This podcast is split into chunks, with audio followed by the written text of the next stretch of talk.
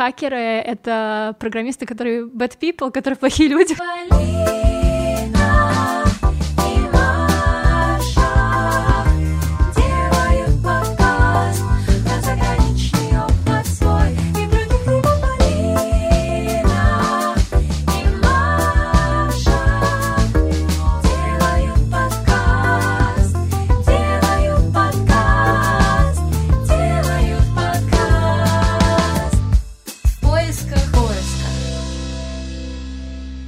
Миша, привет. Добрый вечер. Привет. Мы супер excited, я уже это 10 раз сказала и написала, но мы прям очень-очень рады, что ты согласился с нами поговорить.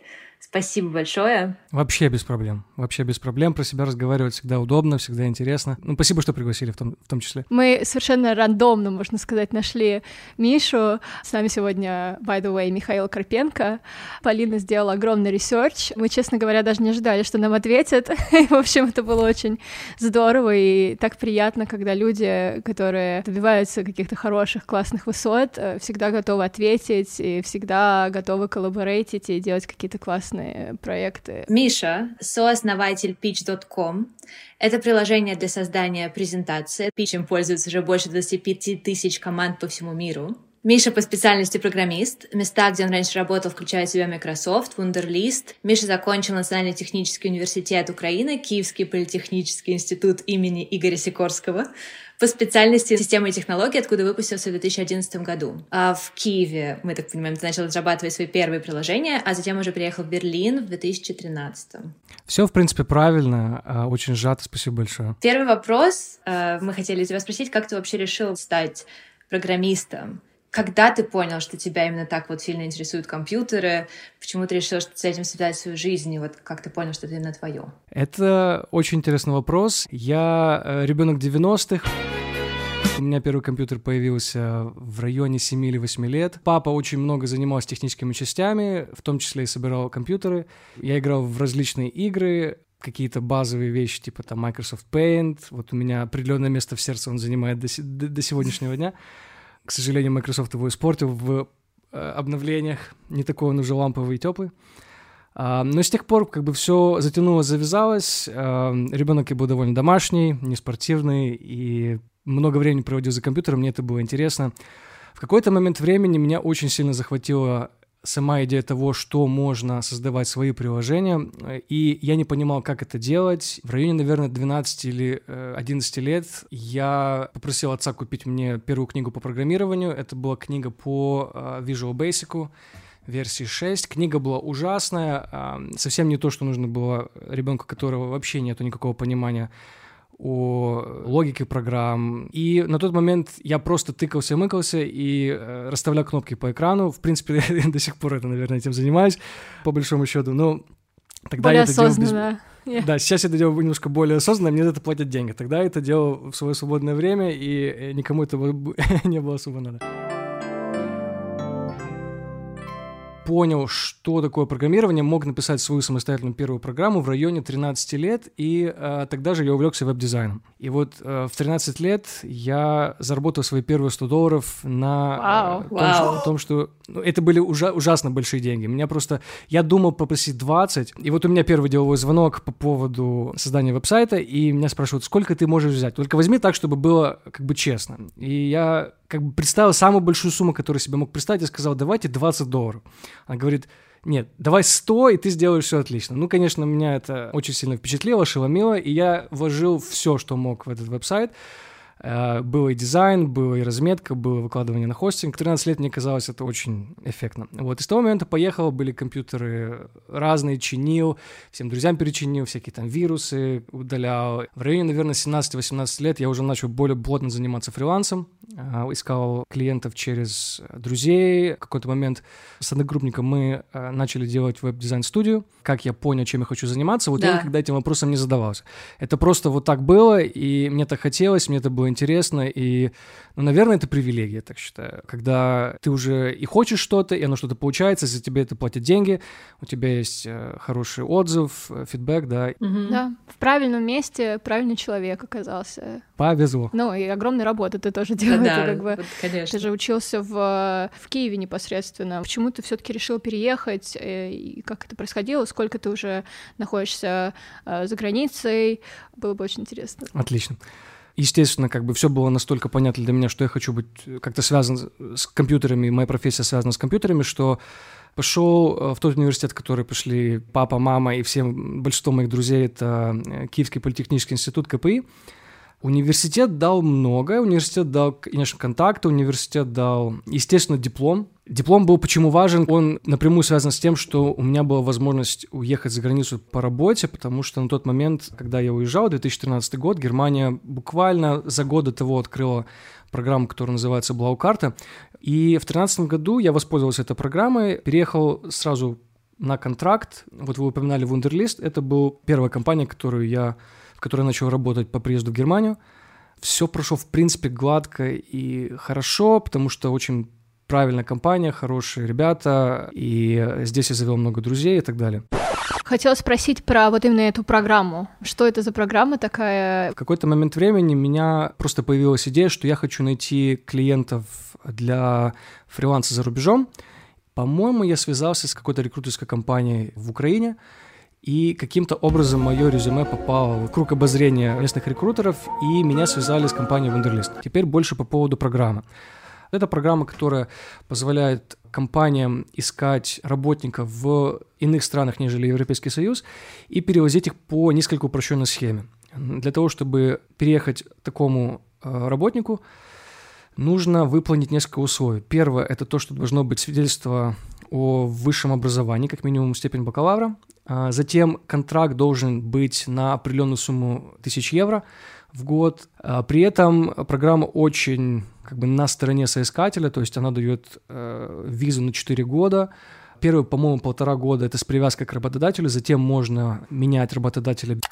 Всей семье дали визы в течение буквально 6 недель, и мы, в принципе, приехали на голое место. Довольно было рисково, скажем так, у меня было очень мало сбережений на тот момент, буквально несколько тысяч евро, может быть, две или три. В принципе, мало для переезда. Я бы не рекомендовал другим ребятам повторять мой опыт. Было довольно сложно, особенно первых года, наверное, полтора или два, понять, как там вообще все происходит. Естественно, у тебя нет ни друзей, никого, ни двора. Ну и также как бы все финансовые аспекты, которые я не рассчитывал, все налоговые аспекты, которые я не рассчитывал. А некоторые месяцы надо было жить в минус э, и брать какие-то кредиты, потому что, э, ну, блин, не хватало просто-напросто на еду, да. Но выжил. Сейчас, в принципе, смотрю на все это с, эм, с теплыми воспоминаниями и могу поделиться опытом, если, если mm-hmm. это интересует, конечно. Все, что нас не убивает, делает нас сильнее, как говорится. Первые шесть месяцев или чуть-чуть ну, в районе того, э, у тебя, естественно, медовое место со страной, э, тебе нравится все, ты замечаешь буквально каждую плитку на, на улице, каждый, там, не знаю, трава, который проходит, от этого все ловишь кайф. После этого, когда уже, в принципе, все приелось и все стало понятно, ты уже начинаешь замечать эти проблемы. Я, например, за 6 месяцев, хоть у меня было много знакомых, это все равно было не то ввиду многих причин, ввиду культурного барьера, те даже ребята, с которыми ты начал общаться, которые новые друзья, у вас нет общего прошлого, ну, оно просто не могло быть чисто физически, потому что вы познакомились буквально несколько месяцев назад.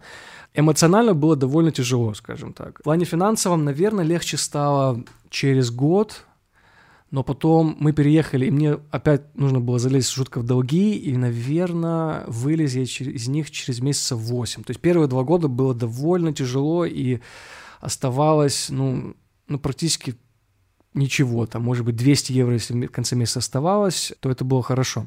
Это был тоже, кстати, довольно большой шок для меня, потому что работая программистом в Украине, я никогда не считал деньги. Здесь же надо было эти деньги считать, надо было учиться вести бюджеты, не тратиться направо-налево. Ничего нового, любой взрослый человек через это проходит, просто у всех это по-разному, у меня было вот так. Ты говорил по-немецки, когда переезжал? И я до сих пор не говорю по-немецки. И это довольно смешной факт. Наверное, мне нужно, должно быть стыдно, что я уже практически, ну, 8 лет будет, по-моему, или 7 я до сих пор особо не говорю. Я, в принципе, говорю на уровне трехлетнего ребенка. Я, в принципе, могу объясниться в тех ситуациях, которые мне нужно объясниться.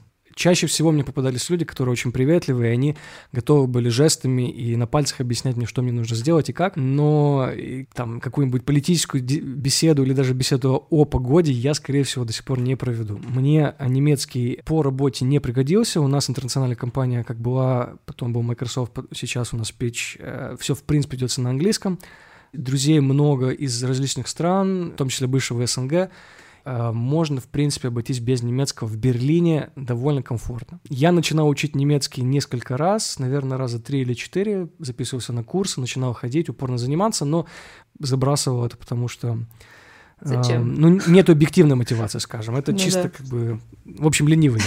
Не, не хотел этим заниматься. Ну, не затрачивал ресурсы просто на то, да, что да, не да, нужно. Наверное, я себя бы чувствовал намного более комфортно, потому что до сих пор, когда какой-то самый простецкий разговор я просто не могу провести, мне до сих пор э, как-то неудобно, стыдно. Более того, я множество раз замечал, что имея плохой язык или очень базовый язык, просто бэкая и мэкая направо-налево, когда ты не можешь объясниться даже в самых базовых вещах, это ставит тебя в, что ли, категорию людей, которые не слишком далеки, не слишком, что ли, умные, да, и народ к тебе так и относится. Как только ты переключаешься на язык, который тебе комфортен, в этом случае для меня русский или английский, сразу ощущается, что беседа выходит на какой-то равный уровень, на уровень, когда тебя больше уважают. Но на качество жизни это влияет, я бы сказал, опосредственно, да мне очень комфортно и так, как сейчас у меня это все есть. Ты жил full time в Киеве. Ну, кстати, похоже, мы также родились, выросли в Москве, а потом переехали. И теперь ты в Берлине. Соответственно, Берлин — столица европейских стартапов. Конечно, там гораздо меньше влияния в немецкой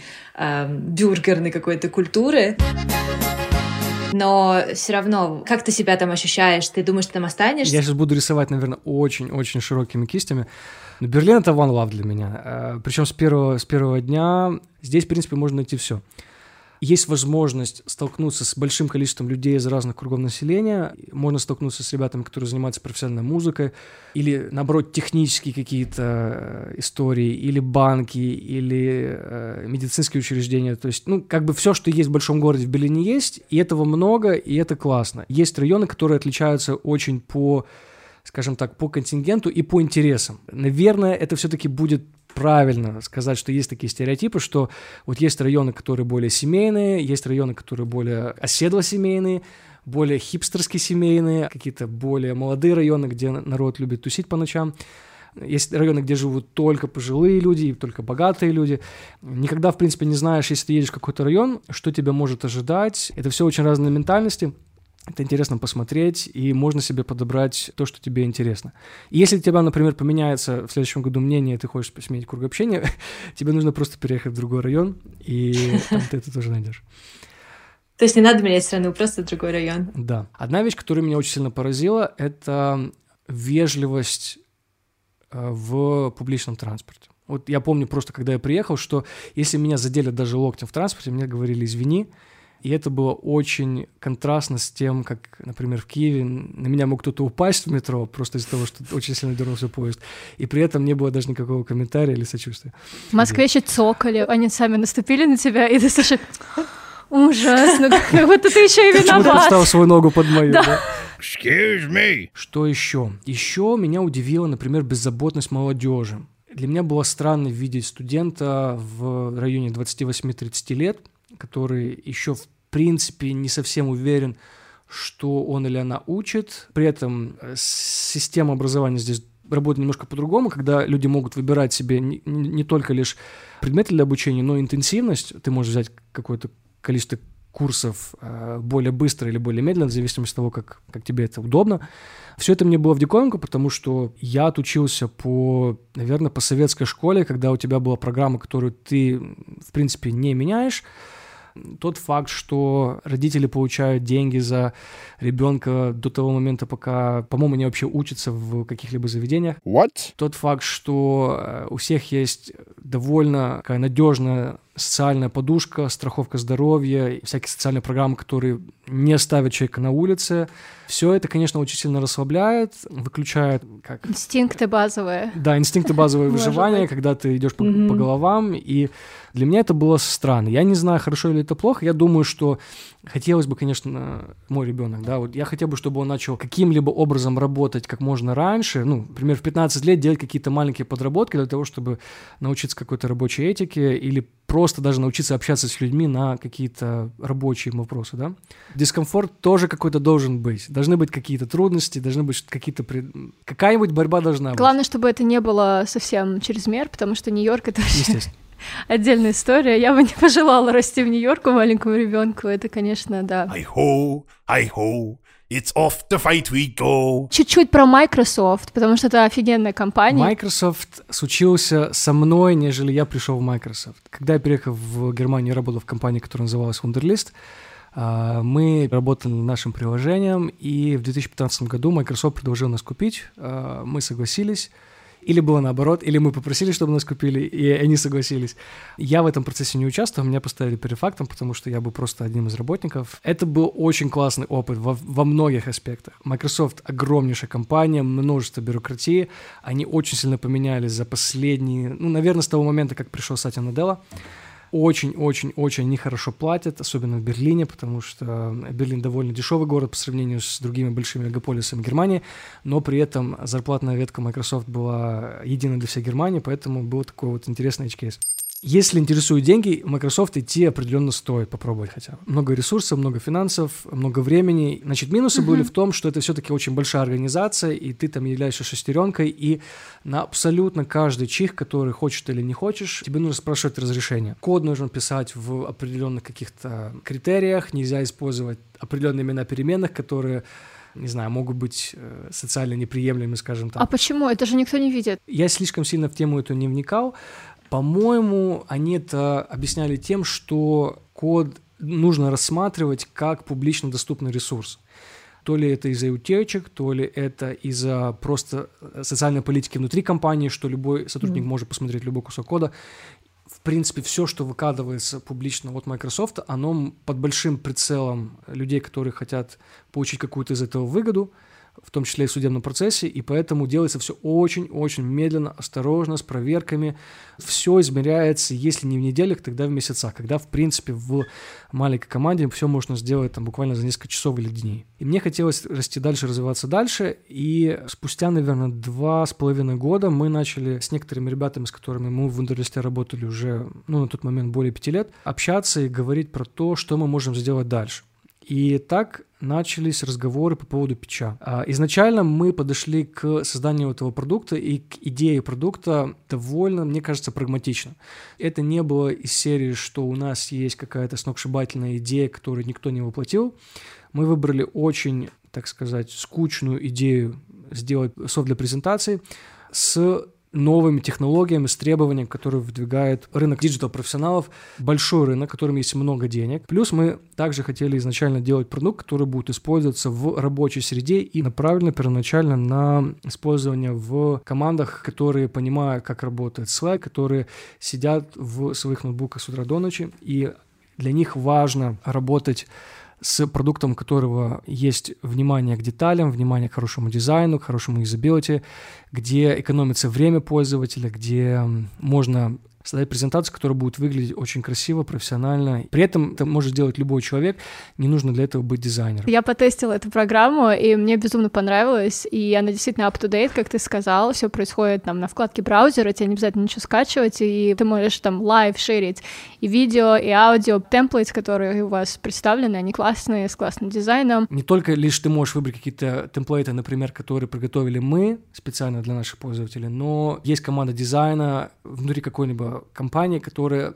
будет делать внутренние template ы, и что эти template ы легко можно зашерить, не нужно передавать файлы, присылать это имейлами, это все экономит время, где мы можем сэкономить 15 секунд, я думаю, что это очень ценно для пользователей. Да, потому что наше время скорость вообще для профессионалов очень важна. Ребята сейчас нас слушают, например, которым, ну, скажем, 15 лет. Какие скиллы будут важны Нужно ли всем сейчас срочно идти на программистов или все-таки у гуманитариев, типа, например, меня, есть еще шанс? Я в свое время понимал четко, что я хочу работать в продуктовой компании, потому что мне важно иметь э, связь с пользователем моего продукта, да. я рекомендую в 15 лет все-таки начинать с базовых, может быть, даже не хард скиллов. То есть, вот, во-первых, Обязательно, обязательно, обязательно учите, пожалуйста, английский. Вот английский — это супер важно. Я думаю, что это будет супер важно и в ближайшем будущем. Все говорят о том, что китайский следующий английский, но пока мы этого не видели, я уже это слышу, там, не знаю, лет 15 подряд. Все слышат, да, азиатские языки. Да, да, да. Пока это все-таки английский, чем лучше у вас будет поставлен язык, чем больше вы будете знать сленга, чем больше вы будете понимать культуру, тем легче вам будет найти связи, скорее всего. И связи — это очень сильно важно. В принципе, в моей карьере, как я это вижу на данный момент, связи сыграли, наверное, наибольшую роль. Конечно, важно иметь все технические скиллы, но если бы я не знал тех людей, с которыми я сейчас работаю, то ситуация совершенно была бы другая. Поэтому, пожалуйста, говорите, читайте, слушайте. Это все очень-очень важно и в любом случае пригодится вне зависимости от профессии, которую вы выберете. Моя стратегия вообще по поводу жизни — это то, чтобы стараться взвешенно подойти с минимальным количеством навыков к какой-то проблеме, сделать свои ошибки, стараться делать как можно меньше ошибок, чтобы это не были фатальные ошибки, но научиться на собственных шишках и выяснить, для чего тебе нужны те или иные скиллы. Если, например, молодому человеку или девушке непонятно, чем заниматься, и программирование или какой-нибудь QA или что-то связанное вообще, дизайн, например, что-то связанное с IT-индустрией, это потенциально интересно, я рекомендую пробовать. Это очень хорошо оплачиваемый э, сектор труда. Естественно, первое время будет сложно, потому что если нет прямо такого выявленного интереса, нет выявленных навыков, это все делается с нуля. Но я видел на примере многих своих друзей, которые начинали входить э, в IT из биологии, из политики, социальной сферы какой-нибудь, что первое время им сложно, но через 2-3 года это абсолютно capable профессионалы, которые обожают свою работу, обожают свои коллективы. Поэтому рекомендую пробовать, не бояться и э, как можно меньше, что ли, сидеть без действия. Очень часто сейчас э, такой подход к работе, что конкретно среде довольно мало осталось э, каких-то простых тем для того, чтобы их развивать.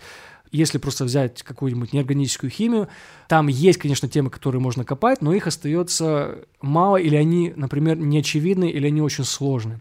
И тогда, чем занимается сейчас студенческое сообщество, они начинают делать такие коллабы между дисциплинами. Например, свяжем химию и компьютер-сайенс, или свяжем химию и что-нибудь там еще, какую-нибудь промышленность. И тогда это уже становится интересно, потому что там свои есть проблемы, которые mm-hmm. еще можно решить, которые довольно доступны, скажем, да, с теми знаниями, с тем, с тем развитием науки, которое у нас есть.